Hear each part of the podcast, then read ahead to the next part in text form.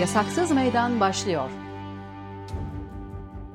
Eştaklar için İzleme Derneği ve Kısa Dalga İşbirliği ile Yasaksız Meydan başlıyor. Ben Zeynep Duygu Ağbayır, bugünkü konuğumuz avukat Halim Yılmaz. Hoş geldiniz. Hoş bulduk, teşekkür ederim.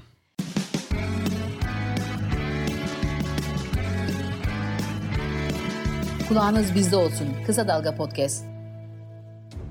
Son yıllarda barışçı toplantı ve gösterilere katıldıkları gerekçesiyle sınır dışı kararları ile karşılaşan göçmenlerin haberleri basına yansımaktadır.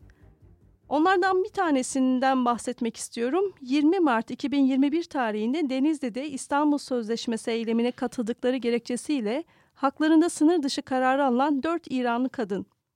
Eylemden sonra 5 Nisan 2021'de Esmail Fattahi, Zeynep Sahafi, Leyli Faraji ile eyleme katılmayan Paurak Bari Kermani gözaltına alınıyor ve 6 Nisan'da sınır dışı kararı ile Aydın Geri Gönderme Merkezi'ne gönderiliyor.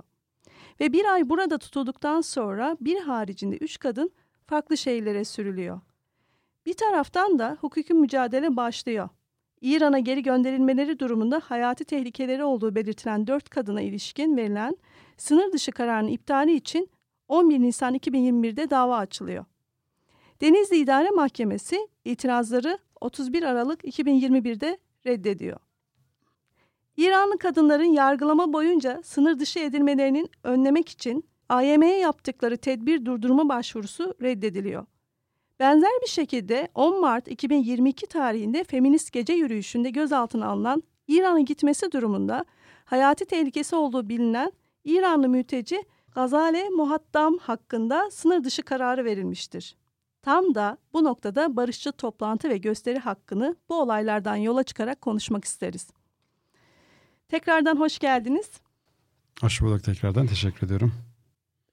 Aslında e, çok kısaca göçmen mülteci mi demeliyiz, göçmen mi demeliyiz üzerine e, konuşarak başlayabiliriz diye düşünüyorum. Evet, e, toplantı ve gösteri yürüyüşüyle ilgili iki örnek verdiniz. Ve bunların en önemli özelliği de bu kişilerin e, yabancı uyruklu olması yani göçmen olmaları ve hatta anladığım kadarıyla mültecilik sosyal medyadan takip ettiğim kadarıyla.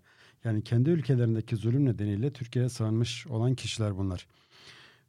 Bu göz, yani yabancıların veya göçmenlerin toplantı ve gösteri yürüyüşü ya da toplanma özgürlüğüne ilişkin haklarına geçmeden önce bir e, kavramsal e, değinmekte kısaca kavramlara değinmekte fayda var. E, kural olarak evet bizler vatandaşlarız. Türkiye Cumhuriyeti yurttaşlarıyız yani. Ve vatandaşlık bağıyla bağlı olan herkes vatandaş olduğu için bunun dışında kalan herkes yabancı. Yani vatansız, mülteci, göçmen, sığınmacı ne derseniz hepsine e, yabancı diyoruz. E, fakat ben kavram olarak genel itibariyle göçmen kavramını kullanmayı tercih ederim. Eğer e, bir zulüm nedeniyle, baskı nedeniyle, bir mecburiyet nedeniyle eğer o kişi kendi ülkesine göç etmiş ve başka bir yere gitmişse buna da mülteci demek daha doğru. Peki barışçı toplantı ve gösteri hakkını uluslararası ve ulusal mevzuat açısından nasıl değerlendirebiliriz? Hakkın kullanımına ilişkin sınırlar bakımından vatandaşlardan farklı olarak çizilen sınırlar var mıdır? Varsa bunlardan kısaca bahsedebilir misiniz? Evet demiştik ki eğer anayasada veya kanunlarda herkesin sahip olduğu bir haksa tabii ki buna vatandaşları, yabancılar, insan olan herkes o hakka sahip olduğu anlamına gelir. E, toplantı ve gösteri yürüyüşü e, hürriyeti de aynı şekilde herkes için e, tanınmış bir haktır. Ve herkes bu hakkı kullanabilir. Anayasadaki ifadesiyle herkes önceden izin almaksızın silahsız ve saldırısız toplantı ve gösteri yürüyüşünü düzenleme hakkına sahiptir der. Fakat buradaki problem şundan kaynaklanıyor. Hem vatandaşlar hem de yabancılar bakımından. E, 2019'u 11 sayılı toplantı ve gösteri yürüyüşleri kanunu e, ve buna ilişkin işte yönetmelik, mevzuat vesaire baktığımız zaman Anayasada e, net bir şekilde, e, geniş bir şekilde özgür e, verilen, tanınan bu özgürlüğü ciddi biçimde maalesef budadığını görüyoruz. Önceden bir işte o organizasyon komitesinin hazırlanması, bunun valilikten işte e, bildirilmesi, bir şekilde bunu izin gibi değerlendirilmesi. E, kanun diyor ki izin almaksızın, şey, anayasa diyor ki izin almaksızın diyor. Ama e, maalesef e, işin alt mevzuatına gittiğimiz zaman bu sefer izin alması prosedürüne dönüşüyor. Çoğu zaman izinler prette verilmiyor. Bu da şu anlama geliyor. Anayasada herkesin vatandaşlarına dahil sahip olduğu bu hakkı maalesef uygulamada ciddi anlamda sorunlarla karşılaşıyoruz. Ki buna ilişkin Anayasa Mahkemesi'nin ve Avrupa İnsan Hakları Mahkemesi'nin çok sayıda kararı da var. Burada önemli olan kıstas yani önceden e, izin al, alınma, alınsa da alınmasa da silahsız ve saldırısız bir biçimde insanların kendilerini ifade edebilmesi, protesto edebilmeleri ve çoğu zaman e, valiliklerin ya da idari birimlerin e, koydukları engeller ya, ya, yasaklama kararları ya da belirli bazı yerlerde gösteri izin vermemelerinin temel hak ve özgürlükleri ihlal ettiği sonucuna mahkemeler varıyorlar. Yabancılar da aynı şekilde toplantı ve gösteri yürüyüşünü yapmaya, protesto yapmaya tabii ki hakları var. Anayasada bu hak tanınmış. E, fakat dediğim gibi bunun alt mevzuatına baktığımız zaman e, e, kanunun zannediyorum 3. maddesiydi. Yabancılar eğer böyle bir toplantı ve gösteride rol alacaklarsa, konuşma yapacaklarsa, afiş asacaklarsa e, valiliğe 48 saat öncesinden e, onların da isimlerinin bildirilmesi gerekiyor. E, aslında baktığımız zaman bunun sanki böyle çok ciddi bir güvenlik problemi toplantı ve gösteri yürüyüş hakkının önüne konulmuş oluyor. Tabii ki toplantı ve gösteri yaparken bir e, toplanma sırasında kamu düzeninin bozulması veya e, insanların veya da malların, canların zarar görmesi ihtimali tabii olabilir.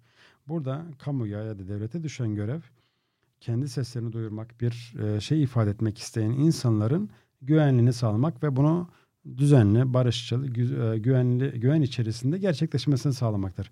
Engellemek değil ama uygulamaya baktığımız zaman çoğunlukla eğer e, hoşa gitmeyen veya ters gelen veya e, siyasi iktidar tarafından hoşlanmayan bir konu söz konusu olduğu zaman doğrudan yasaklama, engelleme hatta çoğu zaman da ölçüsüz bir biçimde müdahale ederek o insanları hatta işkence kötü muamele sonucunda doğuracak şekilde yaralamak ve maalesef gösteri engellemek şeklinde oluyor ki bunların çoğu daha sonra hak ihlali olarak tespit ediliyor. Bence Türkiye'nin belki de demokratikleşmesinin önemli sorunlarından bir tanesi de toplantı ve gösteri yürüyüşünün düzgün, düzenli, e, anayasa uygun bir biçimde kullanılmasıdır diye düşünüyorum.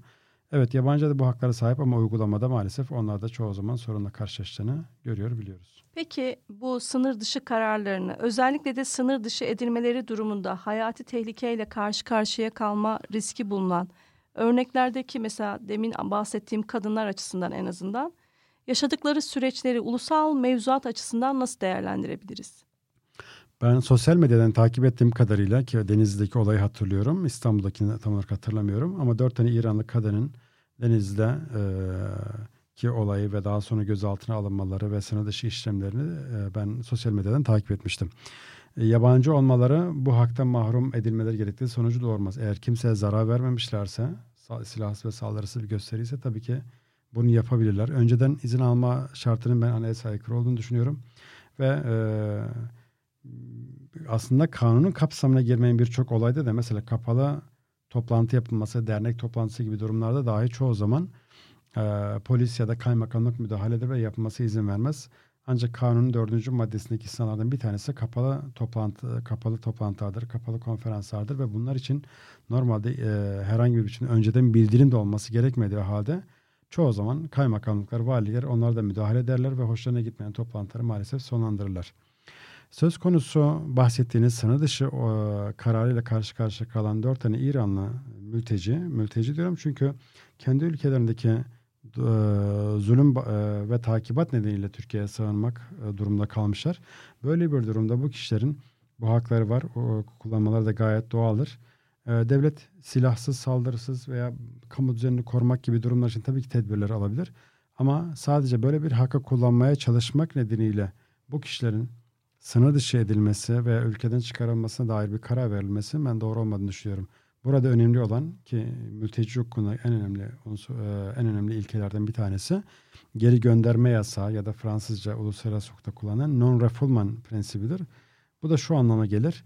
Bir kişi ne olursa olsun e, gönderileceği yerde bir zulme maruz kalma riski varsa o kişi oraya gönderilmez. Şu anlama gelir devletler kendi egemenlik sahaları içerisindeki hak ihlallerinden sorumludurlar. Kendi doğrudan yaptıkları fiillerden ve ihmal suretiyle yaptıklarından. Fakat bunun bir istisnası devletler kişileri gönderdikleri yerlerde o kişilerin gönderi e, varacakları yerde bir zulme maruz kalmaları halinde gönderin devlet sorumlu olur. Ve bu Avrupa İnsan Hakları Mahkemesi iştihatlarıyla da e, tekrarlarına gelen bir haktır. İşkence yasağının farklı bir versiyonudur.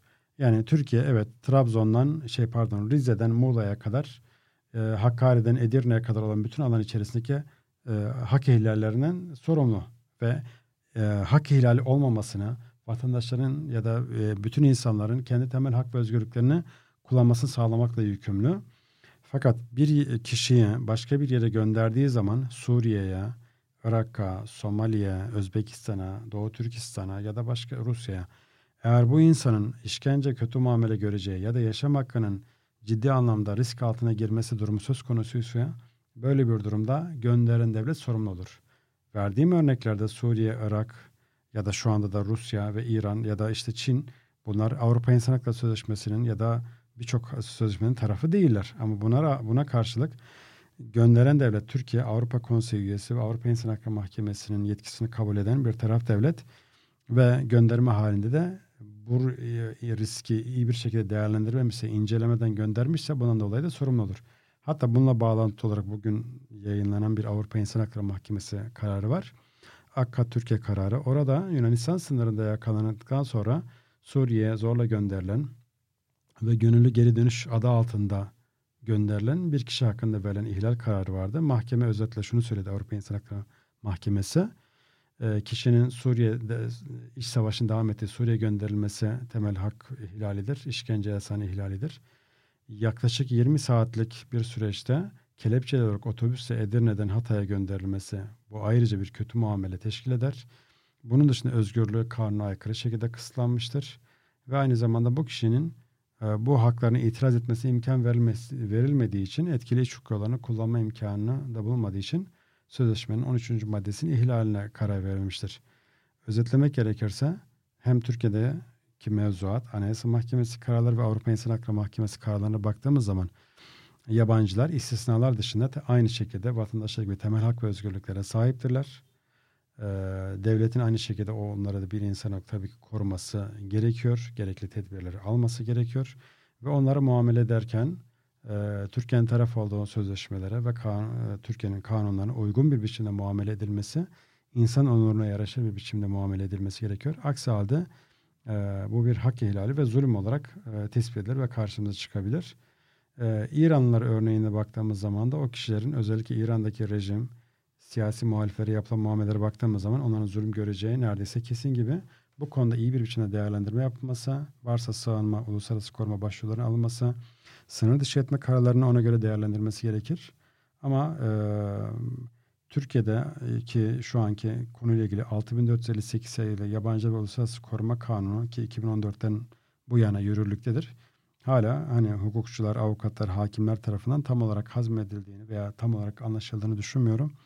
Ee, tabii Türkiye'de çok fazla belki hani göçmen de var. Onunla ilgili baktığımız zaman aslında daha çabuk bir şekilde öğrenmesi gerekir. Ancak İstanbul, Ankara, İzmir gibi büyük şehirler dışındaki mahkemelerin hala e, geri gönderme yasağı, mülteciler, göçmenler, kavramlar, ilgili kanun bu konuyu ben e, tam olarak anlayabildiklerine e, inanmıyorum. Birçok kararda da bunu görüyoruz ki Deniz İdare Mahkemesi'nin bahsettiğiniz kararda o örneklerden bir tanesi olduğuna şüphe yok. Peki son olarak bir şey sormak istiyorum. Bu kararlar barışçı toplantı ve gösteri haklarını kullanmak isteyen göçmenler, genel olarak da yurttaşlar için ne söylüyor? Toplantı ve gösteriyor şey. Ya e, anayasada tanınan bir hak. Bu aynı zamanda Avrupa İnsan Hakları Sözleşmesi'nde, Medeni ve Siyasi Haklar Sözleşmesi'nde, İnsan Hakları Evrensel Beyannamesi'nde bu hak olarak yer alıyor. Fakat e, problem şu, uygulamaya doğru gidince ve mevzuatın alt düzenlemeleri gittiğimiz zaman e, bu dönem kuşa çevriliyor. Uygulamada da hiçbir şekilde neredeyse izin verilmiyor. Burada doğal olan şudur. İnsanlar kalabalık caddelerde birçok yerde sesini duyurmak ister. Önemli olan burada belki hani kamu barışının veya toplumsal barışın bozulmaması veya o hakları ya da o e, söylemi dile getiren insanların bir zarar görmeden onu dile getirmesidir. İnsanlar protesto ede, edebilir. E, doğru veya yanlış sonuçta bir şekilde sesini çıkarması, dile getirmesi, belirli bir durum belki afişe etmesi gerekebilir. E, onun için e, ifa, e, bu aynı zamanda ifade özgürlüğünde sonuçta bir kullanma biçimidir. E, ifade özgürlüğünü ve toplama özgürlüğünü de eğer kuramadığımız zaman zaten o zaman yani bir insan haklarına veya hani e, demokratik bir toplumdan bahsetme imkanı da zaten söz konusu olmayacak. Burada olması gereken şu, e, Anayasa Mahkemesi ve Avrupa İnsan Hakları Mahkemesi iştahatları çerçevesinde e, insanların e, normal bir şekilde silahsız, saldırısız ve önceden izin almaksızın e, toplantı ve gösteri yürüyüşü yapma özgürlüğüne sahip olmasıdır. Esas olan budur, olması gereken de budur.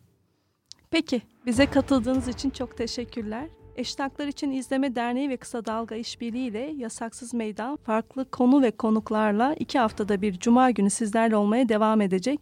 Şimdilik hoşçakalın.